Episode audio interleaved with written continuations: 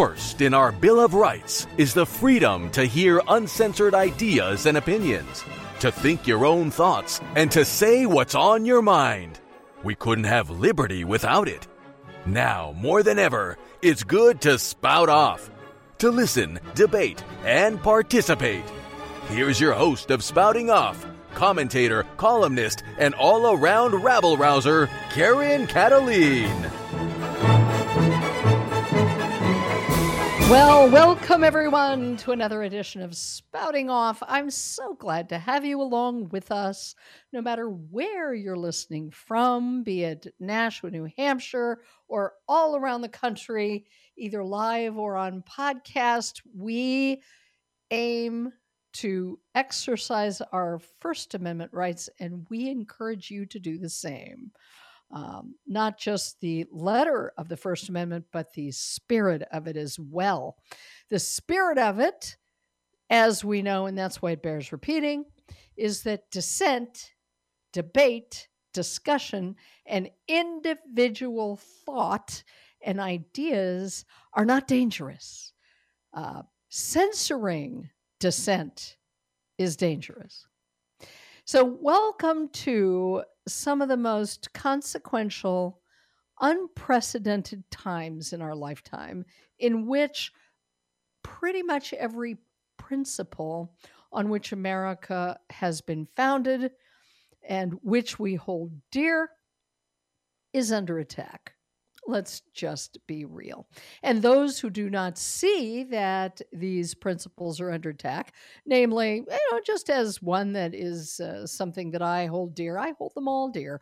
I hold the the uh, Bill of Rights dear, designed to constrain government power, not build and uh, crush citizens with government power.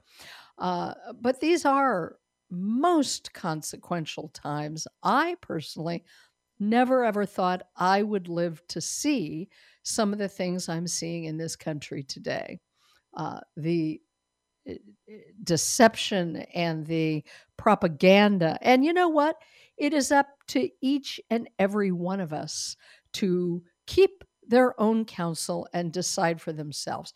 Yes, I deal in commentary and I love to express my opinion, to debate, to argue. It's in my genes because I'm Jewish. I put the Judeo and Judeo Christian. Yes, all of that is true. But the idea of living and let living, that uh, everyone has a right, no matter how ridiculous, no matter how preposterous you think their ideas are, their ideas are not dangerous until or unless they act upon them. Right now, the propaganda is saying that ideas, thoughts, words are dangerous, but actions are not. That's not reality, ladies and gentlemen.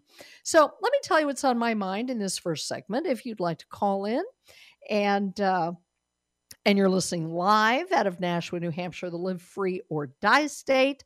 Uh, you can always call in Tuesdays or Thursdays at 1 p.m., especially in our first segment, although we change it up occasionally just to see if you're watching. Um, the number is 603 816 1590. I don't say that number too often, but I love to hear from you either by telephone or you can write me at Karen at KarenKataline.com with that little and sign, Karen at KarenKataline.com. So here is what uh, is on my mind today, and that is I compiled a couple of stories that I was watching. I mean, I get a bunch of news, more news than I can possibly digest. I mean, I, I need to take time out to spend time with my beloved husband and many, many other things along the way. I bet you're like that too. Sometimes you have to really pick and choose the news stories that you spend time on. And of course, it's like drinking from a fire hose. But I compiled a couple of stories that I entitled in my show notes Little Stories with Big Consequences. Little stories with big consequences. So much is going on crime, the border, the inflation, and we talk about all those things and then some. But look at the little stories that I think about and I say, wow, very consequential.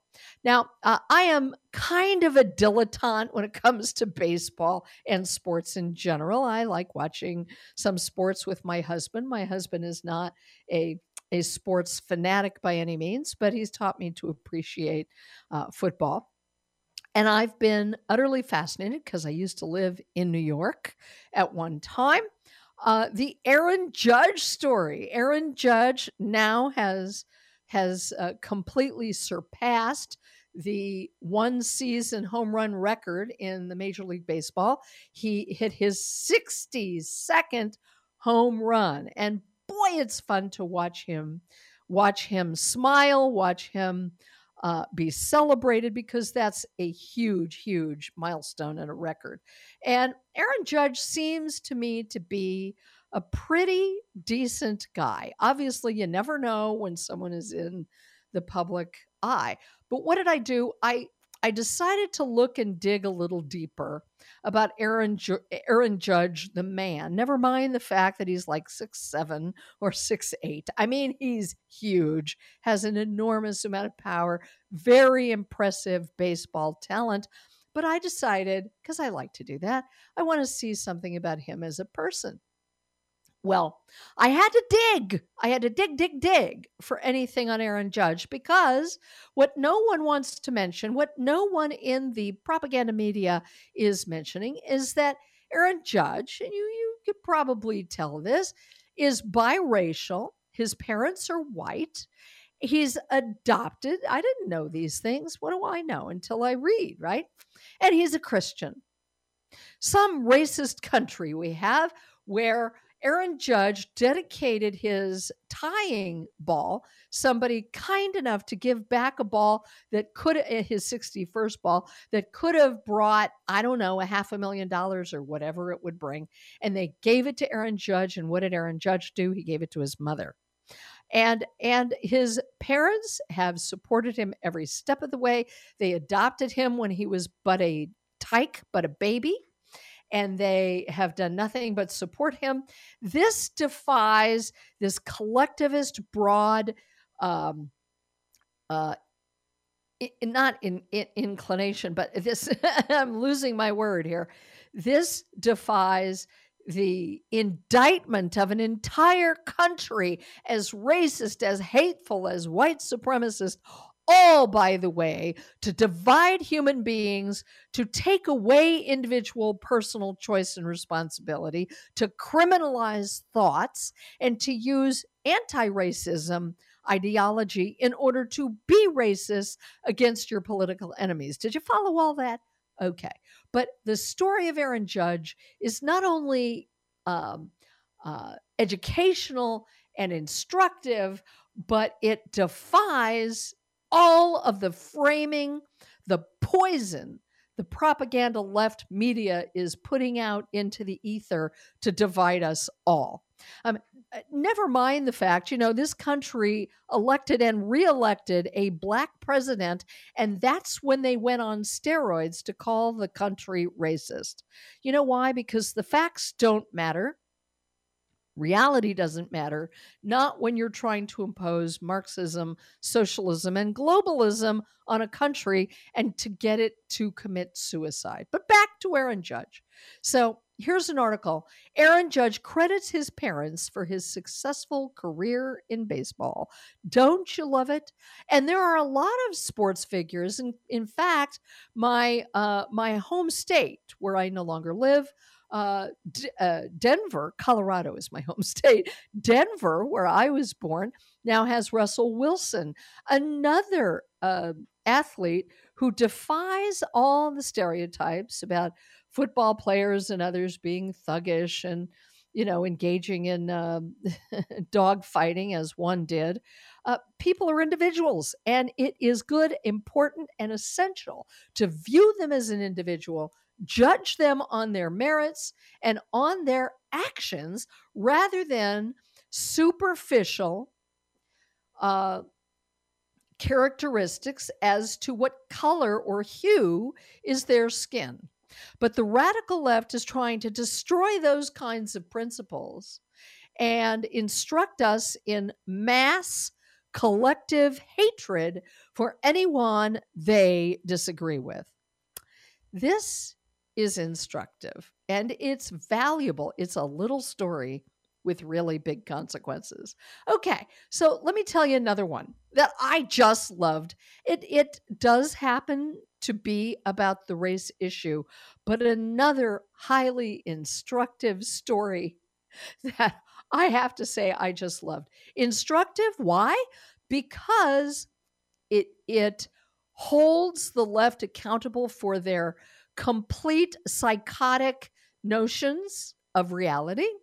It uses their own tactics against them and it exposes them for the frauds they are because people who jump on the bandwagon of this collective bigotry trying to sow hatred and discontent among citizens for their own agenda or because they just are very very prone to social pressure which people who are you know on the left are uh, maybe more prone to social pressure. A- again, that is a generalization.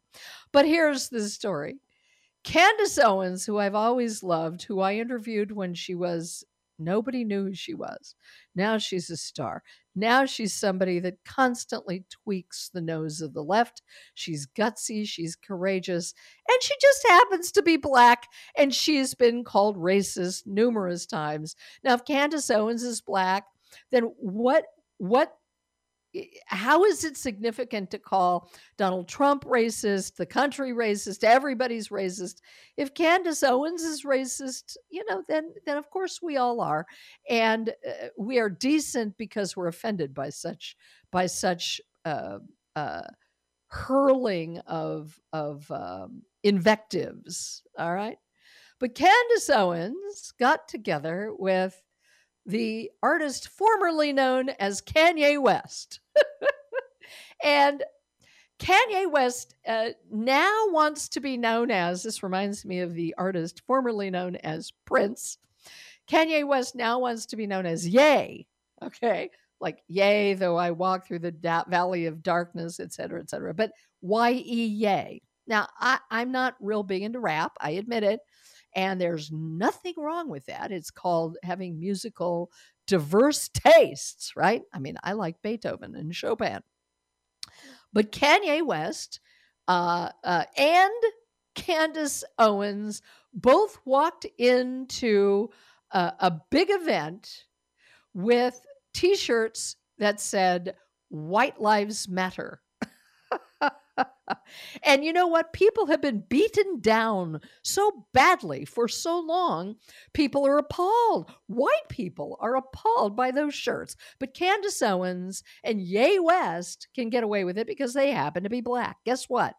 We all should be wearing those shirts. We all should be wearing All People's Lives Matter. And the left went bonkers. They went nuts. They got triggered like, how dare you say white lives matter? Now, think about that rationally and carefully. what does it mean that the left is so angry that someone would wear a shirt, black, white, or any other color? Uh, not the shirt white, but the the person wearing the shirt. What does it say about them that the left would be angry that someone wore a shirt that said White Lives Matter. And you know what? They, the left, the radical, thoughtless, racist, bigoted left, will justify this that this is somehow a usurpation of the slogan Black Lives Matter. See, because it exposes the fact that Black Lives Matter, the slogan and the group, really mean that other lives don't matter as much. You know what? We're human beings. The basic fundamental principle of people being judged by their character and not by the color of their skin, thank you, Martin Luther King, is a good and decent principle and is as common sense as there ever was. So go out there. The shirts uh, sold out in a matter of minutes, hours. Go out, get yourself a shirt. White lives matter. All lives matter. Yes, indeed. Human life matters. We're going to be right back. When we come back, we're going to have a super guest. Don't go anywhere. You're listening to Spouting Off. This is Karen Kataline. You're listening to Spouting Off with Karen Kataline. Hello, I'm Mike Lindell, inventor of My Pillow. Thanks to your support, you've helped make My Pillow become one of the fastest growing companies in America. Over the last 12 years, you've helped My Pillow create thousands of jobs right here in the USA. Every My Pillow is made with passion here in my home state of Minnesota to ensure you get the best sleep of your life. One of the things that I really like about My Pillow is the support. It gives my neck a little hug. I've never slept better in my life. What's better than a great night's sleep? Call or go online to take advantage of my best best offer ever. For a limited time, when you use your promo code, you can get premium My Pillows regularly $69.98, now only $29.98. With our 60-day money-back guarantee, you have nothing to lose. Sleep well, America! Call 1-800-867-0416 and use the promo code RAM, R-A-M. That's 1-800-867-0416 and use the promo code RAM. For the best night's sleep in the whole wide world, visit My Pillow. Not too long ago, it felt good to withdraw your cash from the bank, didn't it? For a vacation or a new car. But today, withdrawing your own cash has become risky. Pat Boone here for Swiss America. According to the Secret War, a Swiss America white paper, I learned that all banks are now required to spy on you and me for the government and then report any financial behavior deemed suspicious or unusual. You must read The Secret War. It's free. Thanks, Pat. Call now, toll free, 866 883 2741.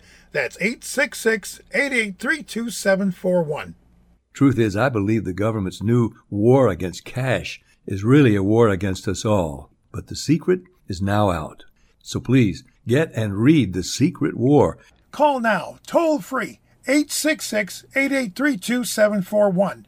That's 866 883 2741. And now, more spouting off with Karen Kataline.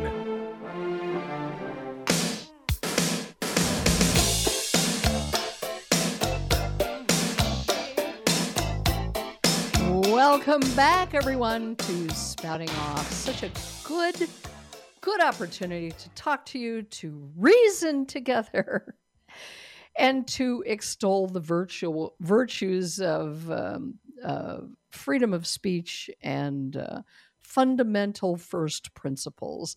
My first guest this hour is someone who extols the virtues of one of my favorite professions because my husband is a truck driver. He teaches CDL. He's a, a, commercial driver's license trainer who's got 5 million miles under his belt and then some. And our next guest is co owner and vice president of JKC Trucking. He's spent his entire career of nearly 30 years.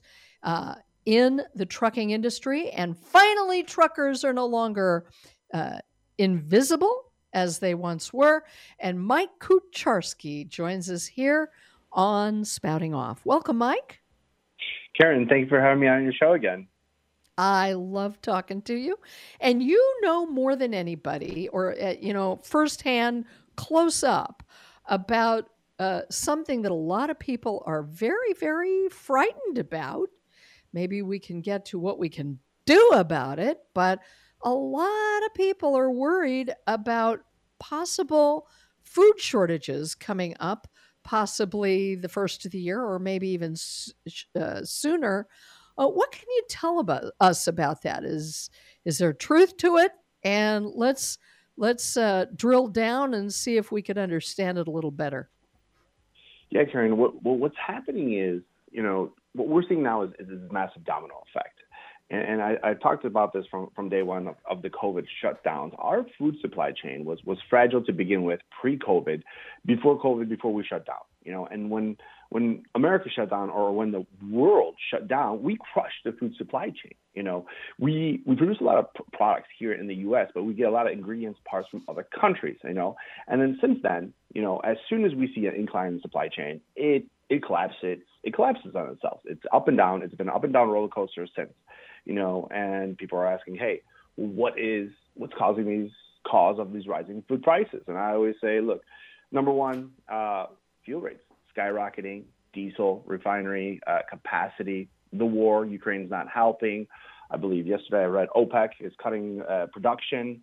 Uh, two, the transportation labor rates, you know, are skyrocketing. Transportation costs are, are definitely fueling the higher prices. And the third, I would say, a lot of people don't see is the the rising costs in, the labor of food production. You know, we're we're, seeing labor shortages, uh, and, and and all of this, you know, is, is causing the spiral that that is causing food prices to to go up in inflation. You know, these these these costly increases are passed down to the price Americans pay for groceries. Yeah, Mike, um, would you back up a little for those of us who are not in the business, and I'm not. Just because I'm married to a trucker doesn't mean I understand, you know, food supply chain kind of things. You mentioned, um, although I'm learning along with everybody else, you mentioned that our food supply chain was fragile to begin with. Um, explain how that is. It, you know, a lot of us thought, boy, it was secure because we didn't have these kind of empty shelves and they're out of something. It takes, you know, five times longer to get anything than you used to get. Uh, tell us how it was fragile to begin with. So, um, excellent question. And when these food producers were making this food, they would make enough product just to have, you know, just in time. The the safety stocks that we had were always, uh, you know, razor razor thin. So they were just producing enough to just to get the product out.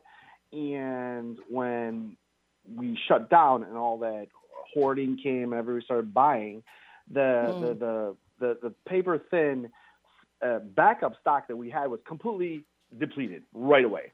And after depleting that, you know, to get everything rolling again uh, and rebuilding the safety stock, you know, it was it was mission impossible, and we're I, I believe we're we're still not there two years later. Mm. Mm. Well, and a lot of people wonder, since so many people feel under attack in other ways, that some of this is uh, deliberate. I, I, don't want to go there because we'll never come back from that uh, speculation. But you mentioned that OPEC was cutting back its um, production. At the same time, I heard on the news that uh, the current president is draining our oil reserves even further. And that is why gas prices are temporarily low, but God forbid after the election, they could skyrocket.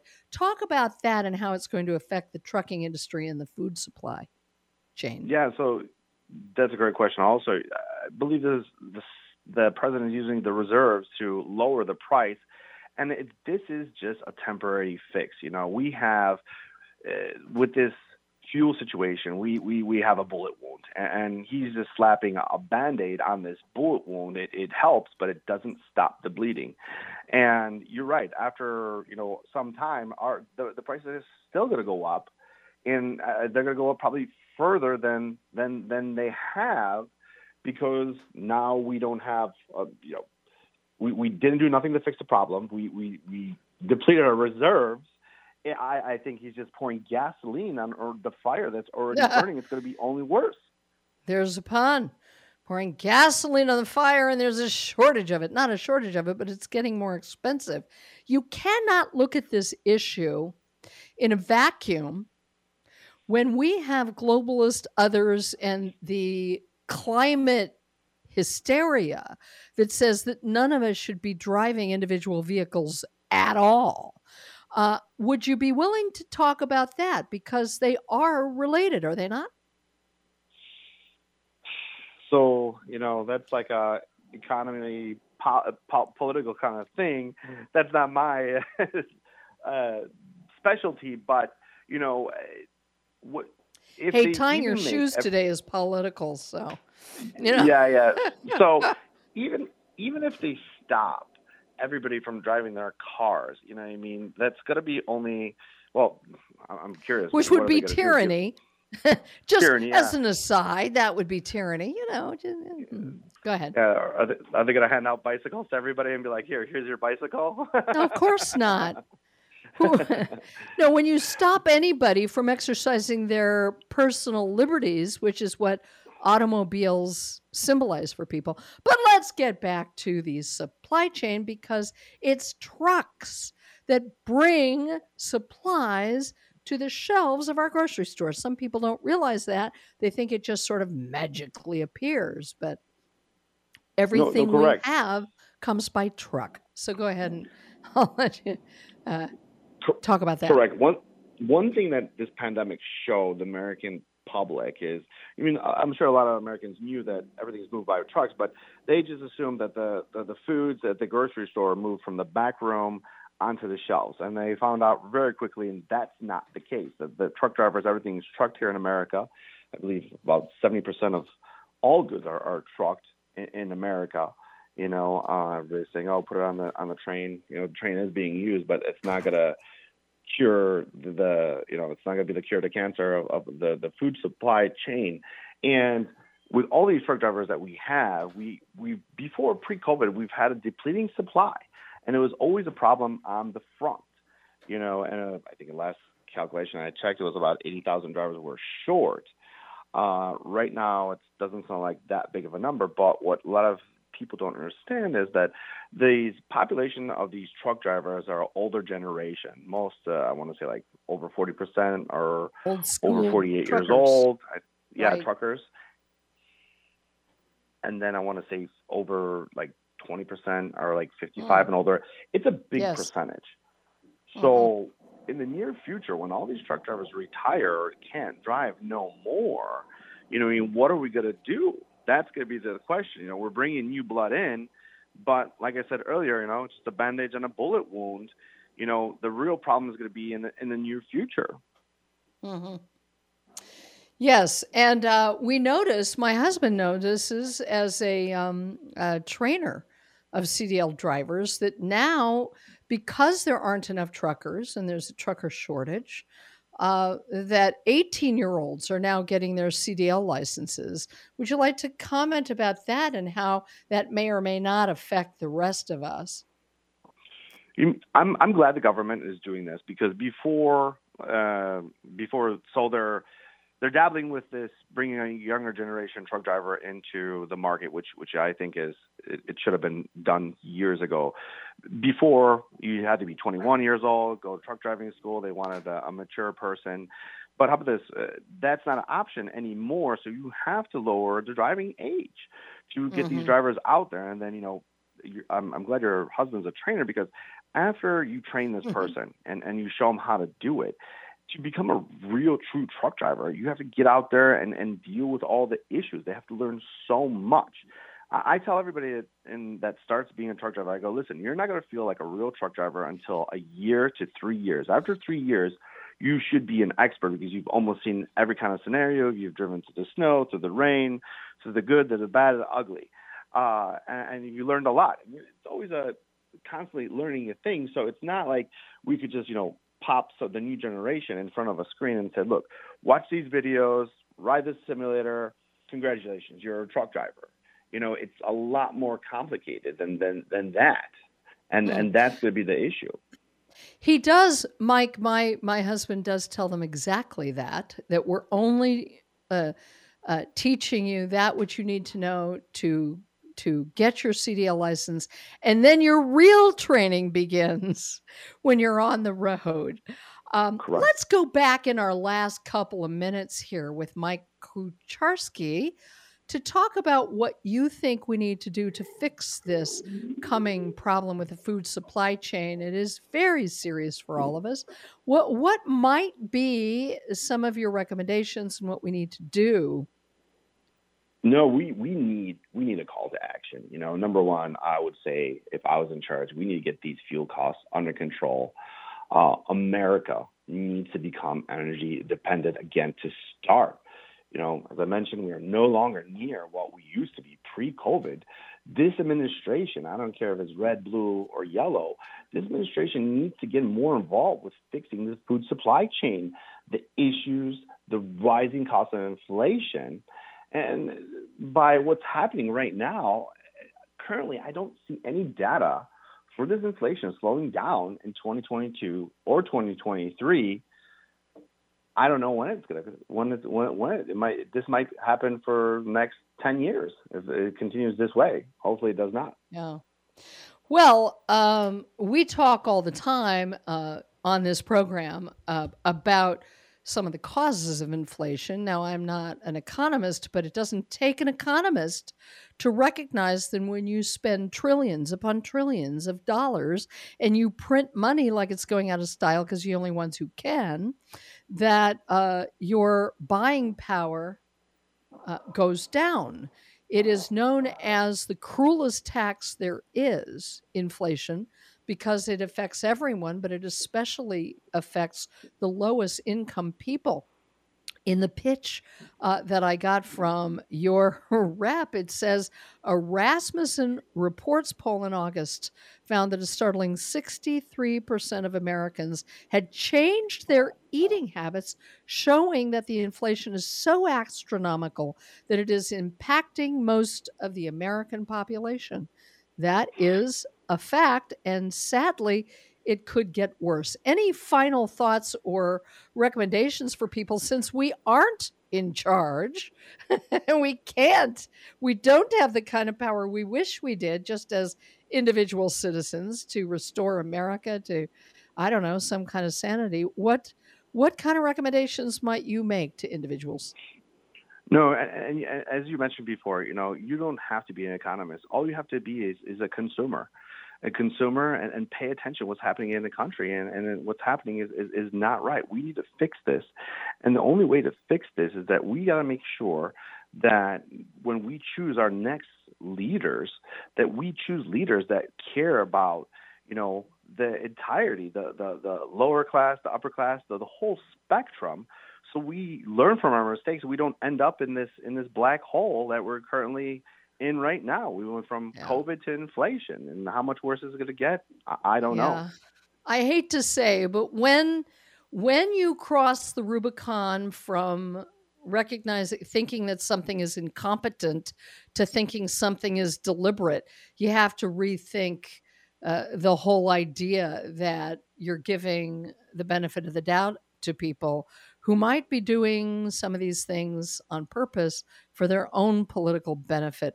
Mike Kucharski, where can people find you, follow you, and read more about you? Yeah, if anybody's looking for a change of a career or wants to know more about JKC, jkctrucking.com. Or if you're looking for a job, uh, jobs at jkctrucking.com. We would love to, to hear from you guys. Okay, make sure that it's uh, it's clear. JTCTrucking.com, correct? No, J JKC JKC JKC. Gotta run. Yes. Thank you, Mike Kucharski. This is Spouting Off. I'm Karen Kataline. We'll be right back. You're listening to Spouting Off with Karen Kataline.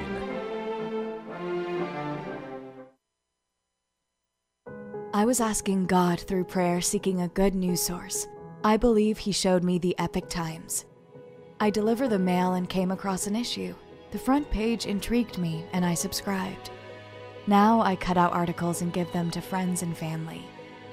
I leave old issues at the library and around my community. We read it to our kids and love the positive messages in each article. So Hi, why do I think Karen everyone should read the Epoch Times? It's- because they're bringing back traditional values to this great country.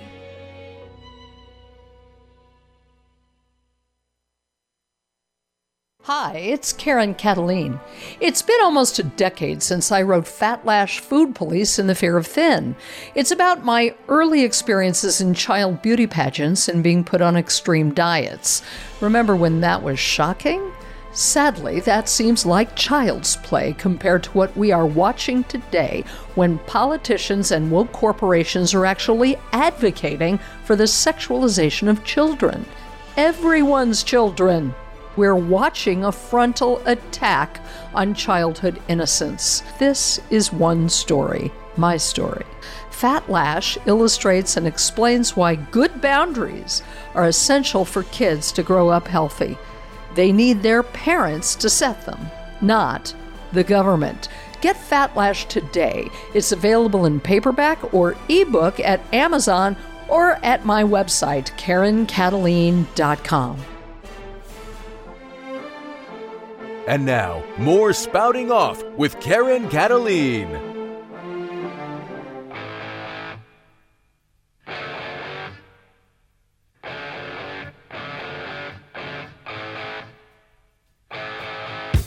Welcome, everybody. Welcome back to Spouting Off. Oh my, it is such a pleasure to be able to do what I love uh, and talk to you about a variety of issues. We have an author here ready to join us. His name is William Doyle. He is a New York Times best-selling award-winning author and TV producer based in New York City. He has written or co-written 7 books including PT 109, an American epic of war, survival and the destiny of John F. Kennedy, and American Gun, a history of the U.S. in 10 firearms, with American sniper Chris Kyle, whom you know, who many of us know and watched the astonishing film. He served, William Doyle did, that is, as director of original programming for HBO, was co producer of the PBS special Navy SEALs, Their Untold Story. Welcome, William Doyle, to Spouting Off. Good to have you. Hello, Karen. It's great to be with you. Thank you. It's good to have you too. The other thing is you've got a new book, which is so interesting. I just sort of covered this issue a little bit, and I can't wait to talk to you about it. Uh, a book that you just authored called Titan of the Senate, Orrin Hatch, and the Once and Future Golden Age of Bipartisanship.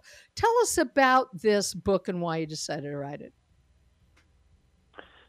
I uh, grew up in New York City and I went to college in Washington, D.C. because I was a politics buff at age 14, 15, 16, and I dreamed. I dreamed of working in the halls of Congress. I thought that'd be the coolest thing a boy could do. So I I, got, I did that actually, and I was a uh, intern, lowliest of the low intern uh, for New York Senator James Buckley, Bill Buckley's brother, who actually was uh, so conservative he wasn't a Republican. He was a capital C conservative. That was his, uh, the only uh, con- conservative capital C in the history of the U.S. Senate, and uh, he had one term and was a very principled and I think courageous uh, senator. And that got me hooked on the history of the Senate, which I always kind of stayed interested in. And then I went to HBO and I uh, became uh, their director of original programming and worked on many different kinds of TV shows. And then I produced shows for PBS and the History Channel, largely on American history. I keep coming back to American history because I think it's uh, like a great adventure story or action movie or you know detective story all in one. And uh, I was amazed one day when I read that Orrin Hatch, of all people, the sort of elderly uh, presence on the Sunday morning talk shows, who I never really paid an inordinate amount of attention to, other than remembering him with the Clarence Thomas hearings back in 1991, that this man became the longest serving Republican senator in history, 42 years in office, and a very, as you know, a very, very conservative senator. But he also passed more legislation than any other modern senator uh, in the post Vietnam, post Watergate era. And I thought, wait a minute, how on earth are you so conservative, but you pass more legislation than anybody else, including number two, Ted Kennedy? And that paradox I really wanted to delve into because it seemed like a great way to take a grand tour of American history and to re- revisit my early um, experience in the Senate and, and follow it through today. Because you know the Senate is, has so much influence on our lives, and it's an amazing uh, More than building it should. and cast of characters. uh, William, let me ask you real quickly before you continue. About whether or not this view it's sort of like publish or perish you know you got to publish publish publish to make it in academia whenever that the idea of passing legislation passing legislation which to any conservative you don't have to be a capital c conservative sometimes means growing government. So is it kind of a a preconceived notion that it's good to pass legislation i mean even if it's bad legislation? Is passing a lot of legislation always a good thing? Excellent question. You can look at it a couple of ways. One way is if Orrin Hatch had not shaped much of these 800 federal laws that he sponsored or co sponsored, the laws themselves would have been much more bureaucrat, uh, bureaucrat heavy, um, entitlement heavy, and in some are in some ways of looking at it more inefficient. And i'll give you a great example of that in, in a minute. But you're right. You um, effectiveness as a senator should also include stopping things you don't think are in the nation's best interest. And Orrin mm-hmm. Hatch did the greatest example of that I would argue in the modern age. Oh, in a do, long do tell.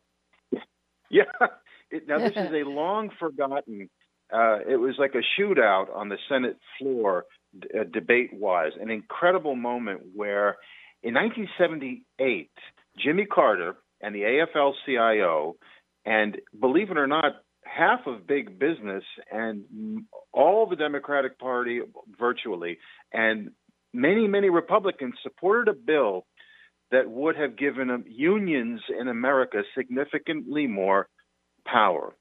Now, Orrin Hatch saw this, and a, and a handful of other Republicans saw this, and they said, "My goodness, if this gets passed, the Republican Party, which then was a wounded uh, creature, very wounded after you know Dick Nixon and Jerry Ford, uh, it was. It, some people thought it was going to die. Now, interestingly, what was actually happening was the nation was coming around toward the right, and Ronald Reagan rode that for eight years in his presidency, but it was perceived as dying. And Orrin Hatch, in his first year as senator out of 42 years, he said, if this thing gets passed, the Republican Party will die and the two party system will die.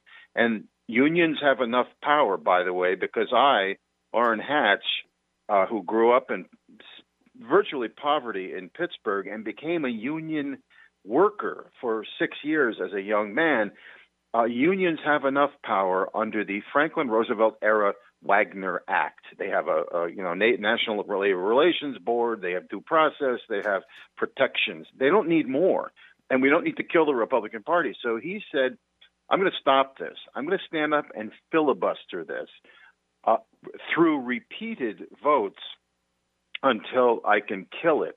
And he did. It was like a, a David versus Goliath, completely unexpected outcome.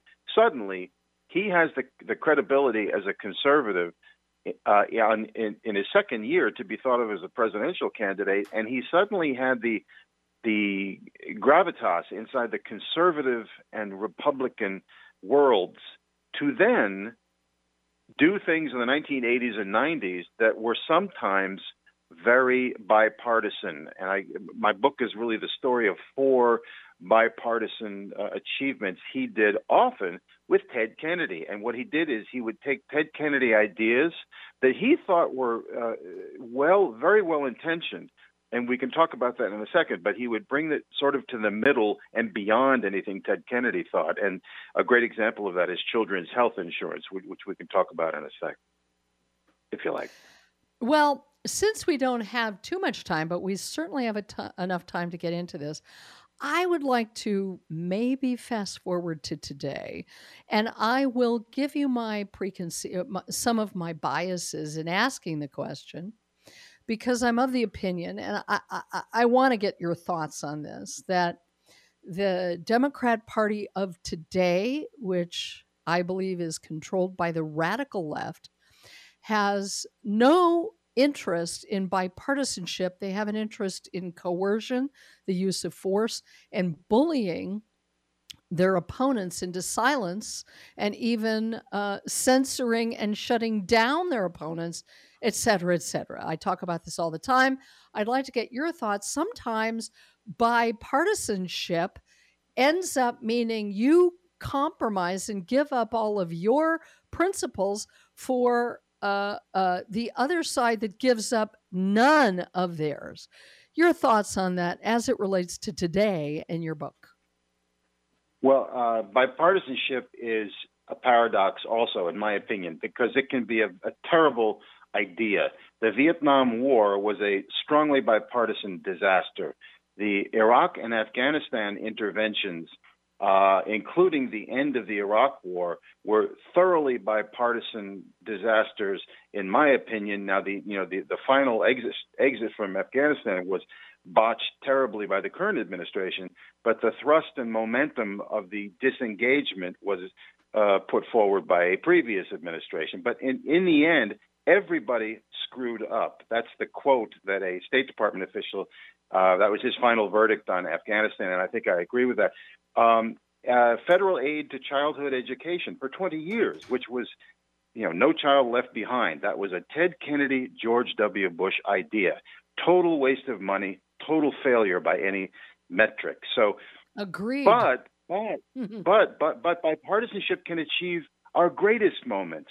Uh, Republican support for Truman in NATO and the Marshall Plan, Republican and Democratic support for the arms control efforts of John Kennedy, Lyndon, uh, John Kennedy, Dick Nixon, and Ronald Reagan. The uh, civil rights legislation of the 1960s, which was as much a Republican victory as it was a Democratic victory.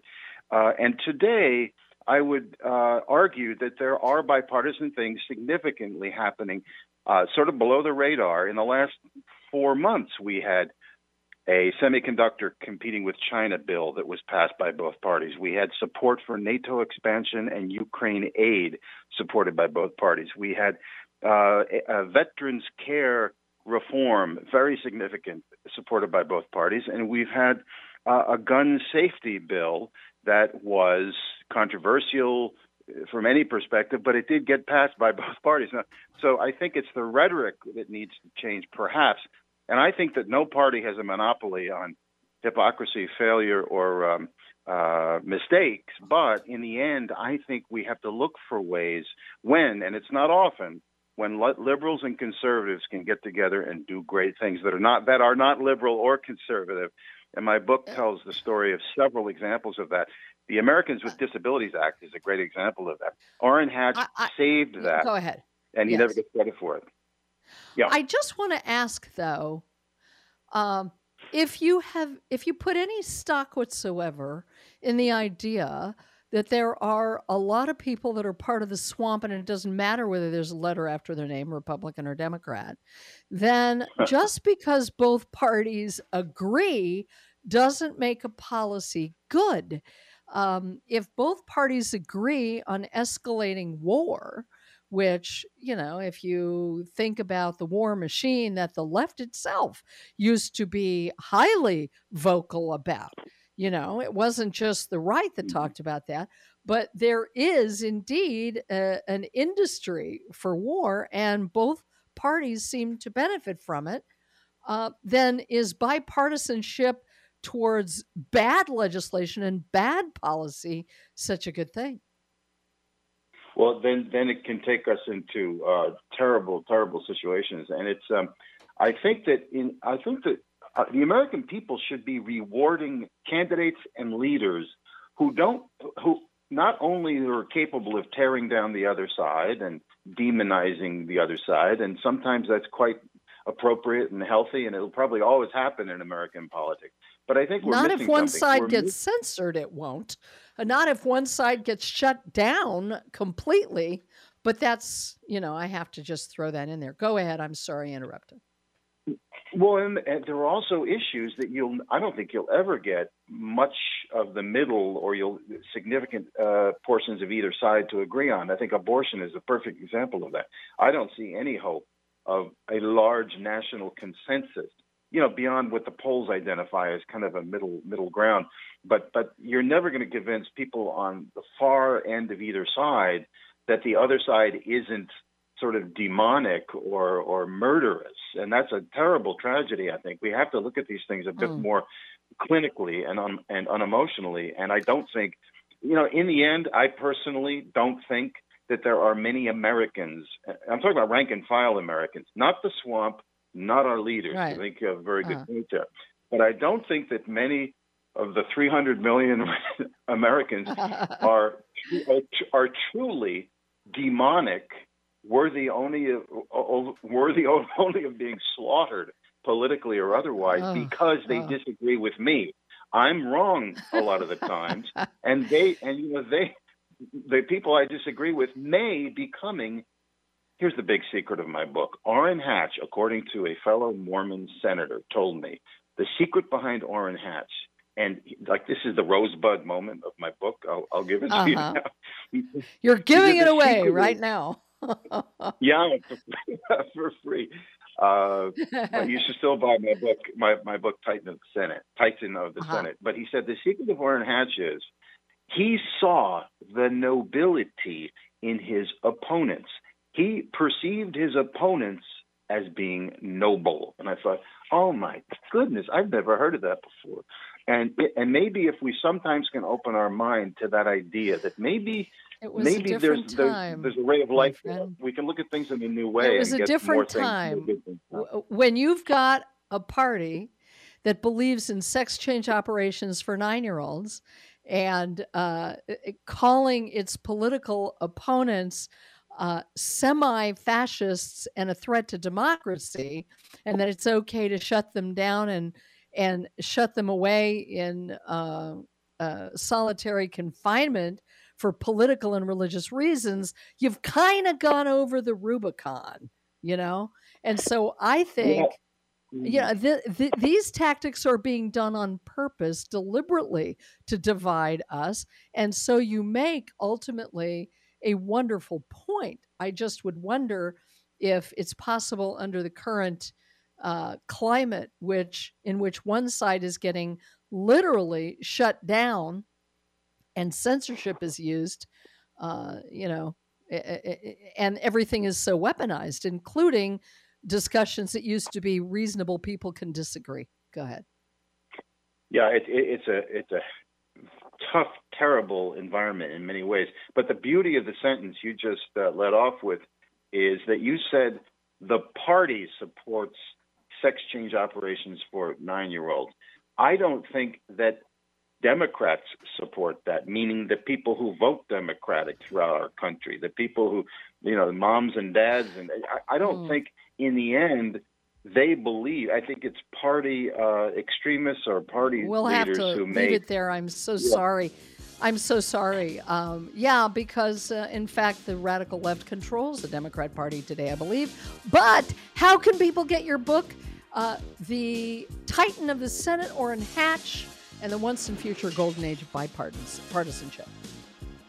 Thank you. Titan of the Senate is available anywhere you usually get books, and it's been great talking to you. Thank you so much. It is so, I'm so sorry I didn't get to talk to you about your HBO experience. We'll have to have you back so we can talk about that as well. That about does it for this edition of Spouting Off. Thank you for joining us. Thanks for everyone, to everyone who makes it possible, and tune in again to Spouting Off.